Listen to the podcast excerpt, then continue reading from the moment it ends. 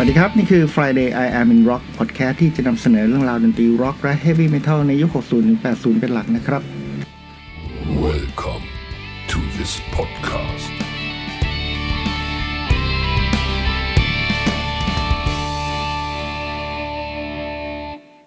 เมื่อวันก่อนนะครับ เจฟสกอตโซโตเขาได้ โพสต์ใน Facebook ของเขานะครับว่าเขาไปดูการแสดงของอิงเวที่แคนยอนคลับ เมื่อวันที่ 19 พฤษภาคมที่ผ่านมานี่เอง แต่ว่าเขาต้องออกจากคลับ เพราะว่ามีคนบอกเขาว่าถ้าเขาอยู่ในคลับอิงเวจะไม่ขึ้นแสดง อันนี้ก็เป็นเรื่องเป็นราวใหญ่โตนะครับ ว่าอิงเวเกลียดขี้หน้า เจฟสกอตโซโตขนาดนั้นเลยเหรอ ต้องบอกก่อนว่าเจฟสกอตโซโตเนี่ยเคยฝากสิ่งร้องไว้ในอัลบั้ม Rising Force เมื่อปี 1984 กับ Marching Out ในปี 1985 นะครับ แล้วก็มาเป็นนักร้องรับเชิญในอัลบั้ม Inspiration ด้วย แต่ว่าวันต่อมานะครับ หลังจากที่เจฟสกอตโซโตได้โพสต์เรื่องนี้ไปเนี่ยอิงเวเขาตอบกลับมาทันทีเลยครับว่าเจฟสร้างเรื่อง เจฟสำคัญตัวผิด เพราะว่าเจฟไม่ได้สำคัญขนาดอิงเวจะยกเลิกการแสดงเพื่อแฟนเพลง เขาสร้างเรื่องเพราะว่าเขาโดนให้ออกจากครับ เพราะเข้าไปดูโดยไม่จ่ายค่าตั๋วต่างหากอันนี้ก็แล้วแต่คนจะคิดนะครับ ใครจะเชื่อฝั่งไหนก็ได้ไม่มีปัญหา แต่ผมอะพออ่านแล้วผมไปนึกถึงเรื่องที่อิงเวมีปัญหากับนักร้องนำเก่าๆนะครับ เมื่อสัก เมื่อสักสี่หรือห้าปีที่แล้วเนี่ย นาย Yngwie Malmsteen ผู้มีฝีมือกีตาร์ฉกาจกัน แต่ว่ามีอีโก้ทะลุดากมากกว่าฝีมือกีตาร์นะครับ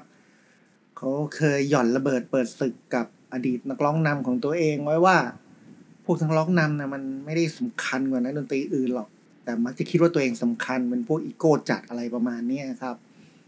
อันนี้ตอนอ่านผมฮานะครับ ตอนที่เป็นเรื่องเป็นราวใหม่ๆเนี่ยผมฮาเพราะผมรู้สึก เฮ้ยมีใครอีโก้จัดกว่าตัวอิงเวย์หรือวะ แล้วเขาก็ อิงเวเนี่ย ไม่ได้ร่วมงานกับนักร้องนำคนอื่นมาเป็นสิบปีแล้วนะครับ อัลบั้ม Spellbound เมื่อปี 2012 เขาก็ร้องเองหมด นอกจากร้องเองแล้วเขาเล่นกีตาร์เล่นคีย์บอร์ด เล่นเบสเล่นกลองเองด้วยมั้งฮะ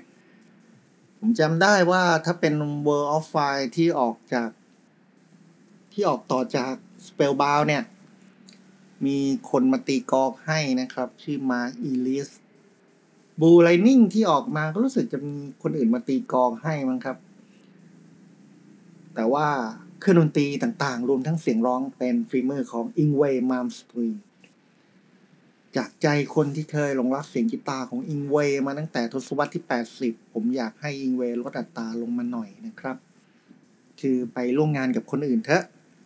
แต่ว่าคงจะยาก จริง ๆก็ ผมจำได้ว่าตอนนั้นอะที่อิงเวย์เขาออกมาบอกว่าเขาเป็นคนจัดการเพลงเขียนเพลงทุกอย่างเนี่ย ก็มีนักร้องนนำที่เคยร่วมงานกับเขาเนี่ยออกมาบอกว่ามันไม่เป็นความจริงนะครับ ซึ่งมันก็เป็นอย่างที่นักร้องนำเหล่านั้นบอกอะครับ อย่าง Joe Lynn Turner ที่เป็นนักร้องนำในชุด Odyssey เขาก็บอกว่า เขาเป็นคนเขียนเนื้อร้องทั้งหมดในอัลบั้ม Odyssey รวมทั้งเขาเป็นคนทำทำนองด้วย เพียงแต่ว่าไอ้เรื่องทำนองเรื่องดนตรีเขาไม่ได้เครดิตเขาได้เครดิตในฐานะคนเขียนเนื้อร้องเฉยๆ หรืออย่าง Jeff Scott Soto ครับ คนที่ร่วมงานกับ Yngwie ในสองอัลบั้มแรก คือ Rising Force กับ Marching Out เนี่ย เขาก็บอกว่าเขาเป็นคนเขียนเพลงในอัลบั้ม Marching Out นะ คือ อันนี้ผมไปเช็คเครดิตนะครับ Jeff ร่วมเขียนเนื้อร้องสี่เพลงในอัลบั้ม Marching Out แต่เจฟบอกว่านอกจากเขียนเนื้อร้องแล้วเขาเป็นคนทำทำนองด้วยครับ ในเพลงที่เขาร่วมเขียน แต่ว่าอันนี้ก็ไม่ได้เครดิต คือจริงๆเนี่ย ผมว่าอิงเวย์เป็นคนที่คิดว่าตัวเองเก่ง ซึ่งเขาว่าเก่งจริงแหละอันนี้ผมไม่เถียงพูดถึงฝีมือกีตาร์ในยุคต้นทศวรรษ 80 เนี่ย อิงเวย์คือผู้บุกเบิกแนวที่เรียกว่า neo classical music นะครับ เอาดนตรี classical มาผสมกับดนตรีร็อกและเมทัลแต่ในความเป็นจริงนั้นมันก็มี fact มีข้อเท็จจริงอยู่อย่างหนึ่งว่าถ้าคุณไปดูรายการเล่นของอิงเวย์มันก็จะมีเค้าลางของริตชี่แบล็กมอร์อยู่ด้วย ริตชี่แบล็กมอร์โดยในสมัยที่อยู่เรนโบว์ครับคุณลองไปฟังมันจะมีลายดนตรีแบบริตชี่แบล็กมอร์อยู่ในเสียงกีตาร์ของอิงเวย์แต่อิงเวย์ไม่สนใจครับ เขาคิดว่าเขาคือพระเจ้า พระเจ้ากีตาร์ผู้สร้างสรรค์เสียงกีตาร์ผม ผมจะอ่านบทสัมภาษณ์ของอิงเวย์ให้ฟังนะครับ เป็นที่อิงเวย์ไปให้สัมภาษณ์กับสถานีวิทยุ WPDS Radio 101.5 ให้สัมภาษณ์เมื่อสักเดือนหรือสองเดือนที่ผ่านมานี่เองนะฮะ ไม่ได้นานมาก เดี๋ยวนะ ผมขอแปลก่อนแป๊บหนึ่งอะ ประโยคแรกที่ผมจะยกมานะครับ เกี่ยวกับนี่ผมตัดมาเฉพาะเรื่องไอ้ตรงที่เป็นเกี่ยวกับนักร้องนำนะครับ ใน ผมคิดว่าประโยคตรงนี้สำคัญที่อิงเวย์บอกว่ามันไม่ใช่วงดนตรีมันคืองานเดี่ยวของเขา เขาบอกอย่างนี้เขาบอกว่า ผมมาอเมริกาในปี 1982 และเข้าร่วมวงดนตรีชื่อ Stiller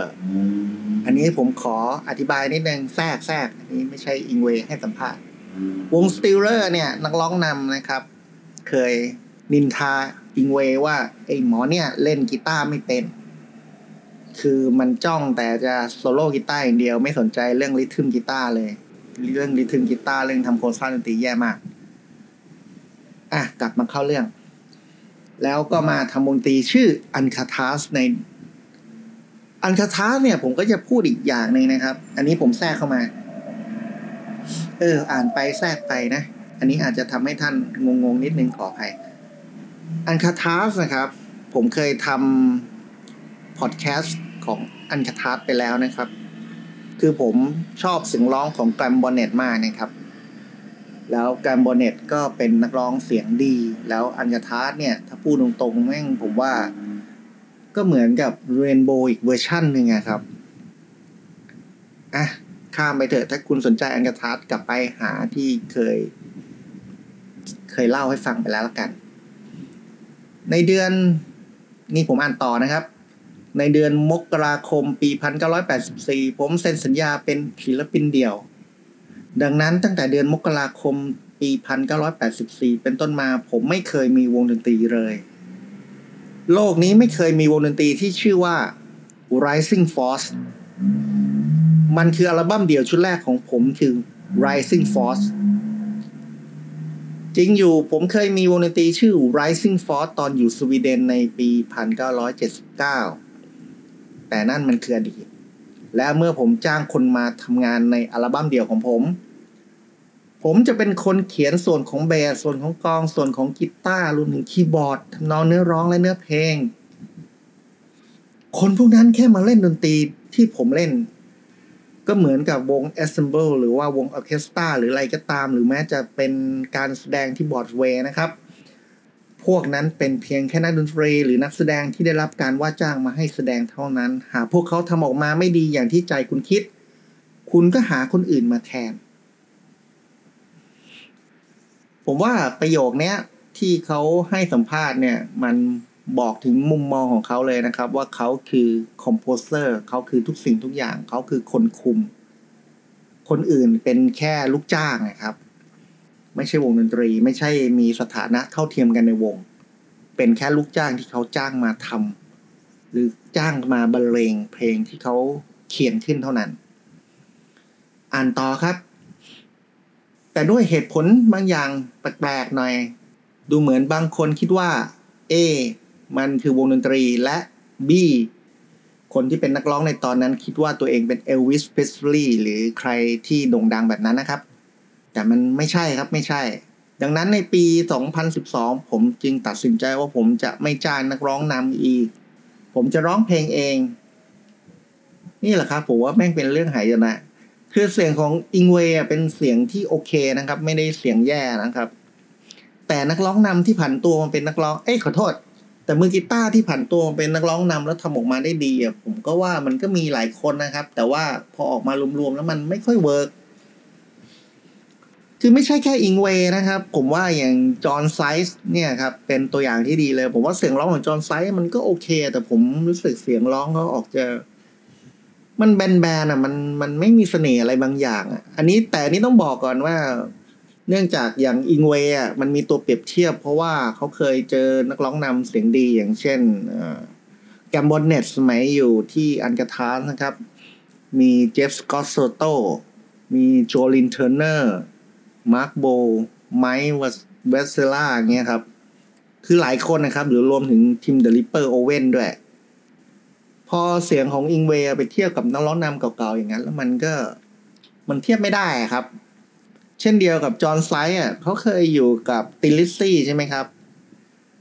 แล้วก็มาอยู่กับไวท์สเน็กมีเสียงร้องของเดวิดคัฟเวอร์เดลเนี่ย ผมว่าเสียงร้องของเดวิดคัฟเวอร์เดลเป็นเสียงร้องที่เยี่ยมนะครับ พอเขาออกมาร้องเองเนี่ย ผมเลยรู้สึกว่าเออ เขาน่าจะไปหานักร้องนำเสียงดีๆ เป็นเรื่องเป็นราวมาดีกว่า เช่นเดียวกับอิงเวย์ครับ ผมว่าเขาเป็นนักร้องเสียงโอเคนะครับ ไม่ได้แย่ไม่ได้อะไร แต่ว่าควรจะไปหานักร้องนำดีกว่าไหมครับ อืม เนี่ยครับ คือถึงอิงเวย์ครับ เขาจะบอกว่า อย่างนั้นอะเขาปิดท้ายแบบนี้ครับ เดี๋ยวผมอ่านต่อ ฟังนะ ผมไม่ได้ด้อยค่าพวกเขา พวกเขาเยี่ยมยอดมาก แต่ช่างมันเถอะประเด็นคือ ผมเป็นศิลปินเหมือนกับจิตรกรหรืออะไรทำนองนั้นอย่างเลโอนาร์โด ดาวินซีคงไม่โทรหาใครสักคนแล้วบอกให้เพื่อนคุณมาช่วยมาวาดรูปที่เหลือให้เสร็จได้ไหม นั่นคือวิธีที่ผมทำงาน ผมวาดภาพทั้งหมด นี่คือวิธีที่ผมทำงานครับ อันนี้ผมก็ต้องแทรกนิดนึงนะครับ คือ ในการวาดรูปจริงๆเนี่ยครับรวมถึงอย่างอื่นด้วยเนี่ยลีโอนาร์โด ดาวินซีมีลูกมือนะครับ เป็นทั้งลูกศิษย์แล้วก็ลูกจ้างหลายคนทำงานในสตูดิโอของเขานะครับ อย่างเช่นฟรานซิสโกเมลซี่อย่างมาโคมาโคนามสกุลอะไรวะลืม เออหลายคนนะฮะ ที่เป็นลูกมือดังนั้นเวลาคุณเห็นภาพเขียนใหญ่ ๆ เป็นภาพจิตรกรรมของเลโอนาร์โด ดาวินซีเนี่ย ไม่ใช่ว่าเลโอนาร์โดเขาเขียน เขาวาดทั้งหมดด้วยตัวเองนะครับ มีผู้ช่วย อิงเวถ้าจะเปรียบกับเลโอนาร์โดเนี่ย ผมว่าเขาน่าจะคิดได้นะว่าเขาน่าจะหาคนฝีมือดีๆ มาช่วยงาน คือเพลงเขาเป็นเพลงที่ดีแหละผมไม่ว่าเพลงเขาแย่หรอก แต่บางทีการที่คนเรามีอีโก้มาก ๆ เนี่ย โดยไม่ฟังคนอื่นเลย มันก็ มันเลยทำให้เป็นมุมมองที่ค่อนข้างแคบอะครับ แต่ว่านั่นมันก็เป็นมุมมองของอิงเวยนะครับ เราคงจะไปกำหนดอะไรไม่ได้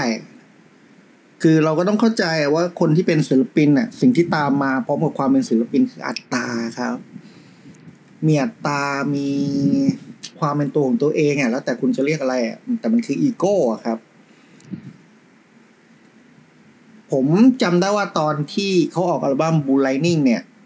เขาไปให้สัมภาษณ์ที่ไหนสักแห่งอะ ผมจำไม่ได้นะ อันนี้ผมจากความทรงจำเขาบอกว่าขอให้นึกถึงคีตกวีสมัยบาโลกหรือว่าคลาสสิกอย่างเช่นวิวันดีบรามเบโธเฟนอะไรพวกนี้ครับ เวลาที่วงออเคสตราเอาเพลงของคีตกวีเหล่านั้นมาบรรเลง สมมุติว่าโน้ตเขาเขียนไว้ C sharp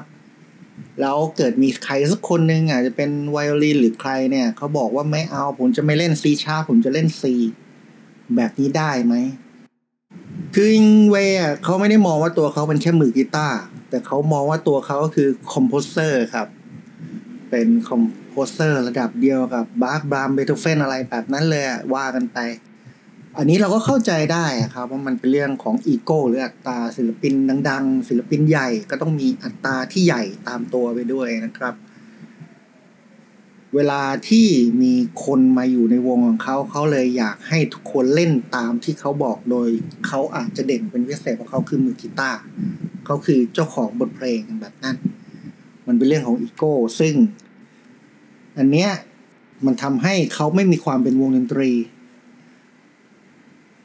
ผมนึกถึงตอนที่ผมได้ดูคอนเสิร์ตของอิงเวย์ที่กรุงเทพ ในช่วงนั้นอะ